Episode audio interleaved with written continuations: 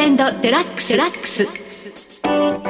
この番組はお客様のベストパートナーを目指す大気証券の提供でお送りします。皆さんご機嫌いかがでしょうか？大橋ロコです。株式、為替をはじめコモディティなどデリバティブ取引の最先端の情報をピックアップしてお届けしています。え今日はストリートインサイツ代表経済アナリスト安田沙子さんをスタジオにお迎えしています。安田さんこんにちは。こんにちは。よろしくお願いいたします。よろしくお願いいたします。さて安田さんにはドル円相場のここからの展望を伺っていきたいんですが、はい、例えば先週31日ですね、はい。えー、ニューヨークコミュニティバンコーブというアメリカの地銀が赤字に転落したということで、はい、なんと1日で38%も株価が下落、はい、そしてその翌日日本の東京市場でもえー、青空銀行ですねストップ安に張り付くというようなことでちょっと株価激震が走ってるんですが震源地これ同じなんですよね。アメリカの商業不動産ですね。はい、はいこの商業不動産ちょっとこう問題になってるというと、はい、昨年3月に、まあ、やっぱ地銀の問題がありましたよね。シリコンバレー銀行ですとかね、はい、3行破綻しましたね、はい、はい、それをちょっと彷彿させるようなところがあるんですが、はい、本当にこの問題っていうのは一時的にこう収まっているのかどうか。そうですね。実際ドル円も146円割り込んできたっていうのもありましたからね。はい、はいしかし一方で先週の雇用統計もそうですけれどアメリカの景気がやたらと強い。もう本当に非農業部門就労者数の35.3万人はびっくりでしたね。目が点になりました、ね、本当に。こうした強さを見て、まあ、3月の FOMC での利下げはもうないだろうとい。うのが今コンセンサスになっているんですが、ちょっとねアメリカこうまだら模様でドル円相場何見たらいいか非常に難しいそうですね。はい今日その点深掘ってお話を伺っていきたいと思いますので、はい、どうぞよろしくお願いいたします。よろしくお願いいたします。ではその前に今日の主な指標をお伝えしておきましょう。今日大引けの日経平均株価です。193円50銭安36,160円66銭で取引を終了しました。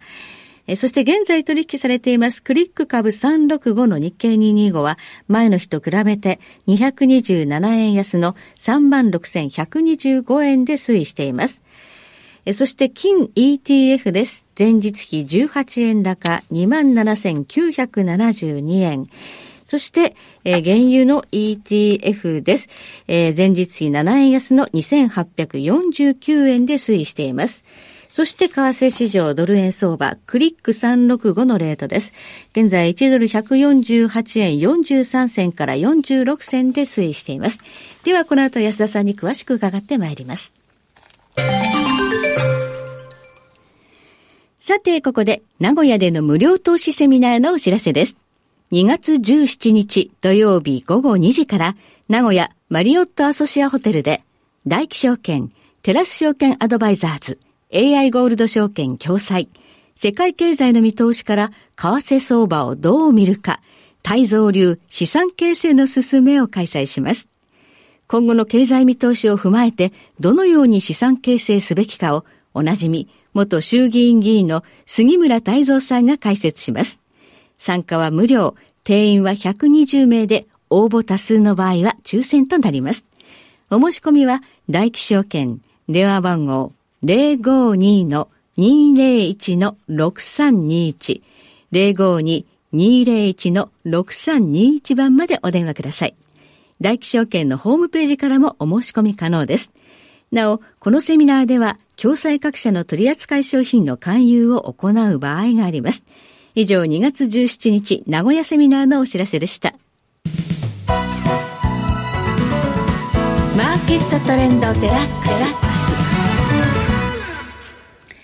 さて今日はストリートインサイツ代表経済アナリスト安田沙子さんにスタジオにお越しいただいています。さてこの商業用不動産問題なんですが、はい。これがどうなるかということで、まあ、アメリカの FRB 議長、パウエルさんがこれについてお話しされてるんですね。はい。あの、2月4日に放送されました。アメリカでは2月4日ですね。はい。に放送された CBS の60 Minutes。これアメリカ人が結構こう注目して視聴する番組なんですけれども、はいえそこでは基本的にあの利下げの方向性だったりですとかということで、今後慎重に利下げを行うという発言が話題になってますが、はい、その中で一方で、あの、アメリカの地銀と商業不動産ローンの問題についても発言していました。はい、基本的にはマネージャブルと。まあ、管理可能な問題であると発言してまして、はい、アメリカの地銀の破綻の危機はもう再び発生する可能性は低いというふうにお話ししており、また2008年のような銀行がどんどん倒産していくようなリスクも低いというふうにおっしゃってたわけです。はい、ただ、まあ、閉鎖であったり合併ということは今後出てくるんだろうけれども、まあ、そのほとんどは中小銀行だろうとはおっしゃってました。はい、ということで、基本的にはリスクに対して、まあ、大丈夫だよっていうメッセージを送ったんですけど、うん、これまでに FRB 議長がそういった楽観的な発言をしたときって、はいあんまりいいことが起こってないっていう 実情があるんですよね。本当に一番はあのリーマンショックの時に、そうですあのバーナンキさんでさえ大丈夫だって言ってましたよね。はい、あれ2007年10月で、はい、サブプライム問題は深刻だけど、抑え込みが可能と言って2008年9月のリーマンショック。そうでした。パウエルさんも2018年の12月、はい、ちょうど保有資産の縮小をやってる時でしたけれども、うん、オートパイロットでできると。まあ、自動的なね、縮小ができると発言してまして、うん、あと当時2019年は、2回の利上げができるって発言してたんですけども、はいえ。ー、蓋を開けてみて2019年9月、量的引き締め終了。はい、あと短期金利が急騰したので、えー、10月からはミニ QE を再開させたと。はい、さらに、はい、2019年7月からは予防的利下げに入ったということがあります。はい2019年5月もデータは利下げ、利上げどちらの方向も示さないと言ってたのに、うん、2019年7月に予防的利下げをしたということで、ちょっとね、今回そういうふうにならないことを祈るばかりです。議長の発言だからといって、まあ安心することはできないなと。そうですね。すねはい。この問題って何が問題なのか、この商業用不動産ローンなんですが。はい。まあ基本的にはコロナ禍で、オフィスの空室率が急上昇したというのがありますよね。在宅勤務だったので、オフィスを使う方々が少なくなりましたし、はい、あとなんか日本の会社さんでもね、本社機能を縮小してということがありましたけれども、えー、今までそれで投資し、開発してきたえー、そういったところディベロッパーなんかがですね、はい、まあ、支払いが難しくなってきているということになるわけですよね。はい、で、実際に、えー、2023年の第4四半期でも、アメリカのオフィス空室率って、えー、19.6%で、これ、過去最悪なんですね。20%近くも空室はい。はい。ということなので、今後もやっぱりそのアメリカの商業不動産、まあ、今後借り換えが実はどんどん続いてくるわけですけれども、はい、そこで、えー、支払いが滞ってしまって不良債権化して銀行に影響を与えかねないという問題があります。はい。この不動産ローンの借り換えなんですけれども、はい、まあ借り換えが増えてくるのは今年からもう去年から増えてくると言われてたんですが、うん、もう基本的には、えー、2024年から2026万6年まで3年にわたって5000億ドル以上で、はい、で2027年にわたっては6000億ドル以上ということがもうどんどん毎年満期を迎えるということです。しかも、主体は銀行ですから、はい。はい。ということになってくると、さらに銀行の中でも、商業不動産ローンの約7割が中小銀行ということもあると余計にリスクがまだ残っているかなという状態ではあります。借り換えしなきゃいけない時期って今金利高いですからね。そうなんですよ。はい、まあそれもあって、はい、おそらくフェドは利下げであったり、まあ QT、量的引き締めの縮小に向かっていくのかなとは考えられますよね。はい。まあパウエル議長はこのニューヨークコミュニティバンコープ、はい、まあ、そんなに心配することないというふうにおっしゃってたんですけど、はい、この銀行には何が起きたのか。そうですね。ニューヨークコミュニティバンコープといえば、はい、シグネチャー銀行ですね。破綻したシグネチャー銀行を買収して、はい、一時は勝ち組と言われていたんですよね。特に、はい、はい、JP モルガンがファーストリパブリックを買収した後に、えかなりその融資なんかも増えたり、預金残高も増えたりということで勝ち組とされましたが、うん、ニューヨークコミュニティバンコープも同じように思われていたんですが、はい、やはりポートフォリオが違うとい。うことで、例えば、その注目のアメリカの商業不動産融資の残高ですけれども、2022年末から2023年末、倍増しました。倍増です倍増です。252億ドルということで、はい、まあそういった状況の中で貸出資金総額の3割を占めてるんですよね。はいはい、これ2022年末が18%でしたから、やっぱり増えちゃったと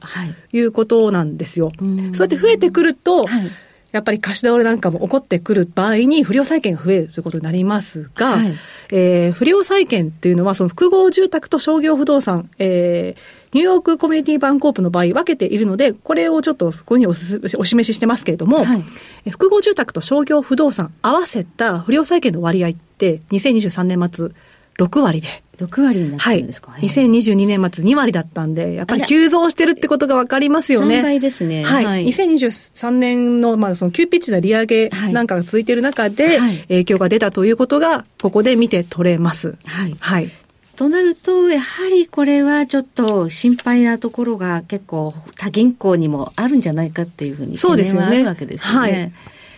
まあ、これの問題というのは、まあ、ちょっとこう、まだくすぶっているというふうに落ち着いてはいたところ、やっぱり決算なんかで、まあ、飛び出すリスクがまだ残っているということですね。はい。はい、地銀株インデックスっていうのあったかと思うんですが、はい、どうですか？例えば KBW 地銀株指数なんかは、はい、えー、1月31日に、えー、ニューヨークコミュニティバンコープ発表し、決算発表しましたけれども、はい、あの後2日間でも11%ぐらい下がってしまいましたし、はい、その後もなかなか戻りきれない状態ではあるので、はい、やっぱりマーケットも意識しているのかなと。あとさらに、はい、ニューヨークコミュニティバンコープをはじめ、うん、格下げなんかも出てきていますので、そういった影響も出ていると。状いう状況です。はい。次にアメリカに何か大きなことがあるとしたら、やっぱこの商業不動産ローン、ここがちょっと気になるという状況ですね。はい、そうですね。はい。まあ、一方でね、あの、雇用統計なんかが良くて、まあ、利下げはちょっとね、遠のいたという話で、はい、ドル円相場なかなかね、大きく下がってはこないという状況なんですが、そうですね。えー、この1月から新 NISA が始まったということで、はい、この新 NISA の影響もドル円相場にかなりあるんではないかという、そういう話が聞こえてくるんですそうですね。あの、新 NISA の影響は少なからずあるように見えます。はい、そもそもその、論理的な、理論的なドル円の数値ですね。はい、日米金利差、10年債で比較した日米金利差で見ますと、足元3.4%の金利差ですが、はい、それで回帰分析してみたところ、141円の70銭ぐらいっていうのが、まあ、適正値、まあ、というか理論値になるんですけれども、もう全然離れてますよね。そうね、7円ぐらい離れていますので、はい、そういったその新 NISA のフローというのは、多少なりとも影響はしているように見えます。はい、ただ、一方で、はい、あの、基本的にそのドル円で、その新 NISA との親和性が高いということをお話しする場合って、投信に入ってるフローで見るじゃないですか。でも、そもそもアメリカには対米証券投資というものがあります。まあ、米国債であったり、米株に入っているお金がどれだけかっていうのを見れるわけですけども、はい、これで、えー、買い越し売り越し毎月出てきますが、はい、そのフローとドル円を実際にまたその論理的に精査した場合どうなったかというと、はい。統計的に優位であるという部分、R2、まあ、決定係数で出てくるんですね。はい、で、日米10年債の金利差で見た場合、決定係数 R2 は0.85で、はい、1に近ければ非常に、えー、統計的に優位だとい。うことなんですけど、はい米株のフローとドル円って、その決定係数が0.005なんで、実は低いんですよ。全然低いじゃないですか。で、そもそも米国債に対して日本はずっと買い、買い続けてるような状況ですよね、と。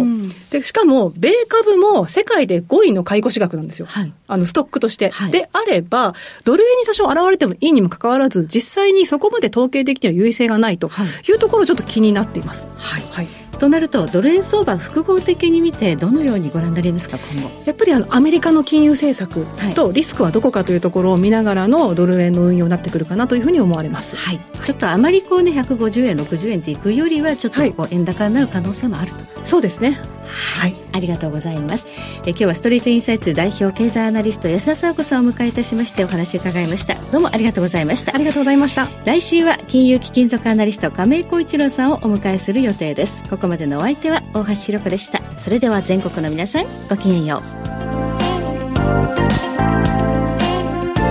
この番組はお客様のベストパートナーを目指す大気証券の提供でお送りしました。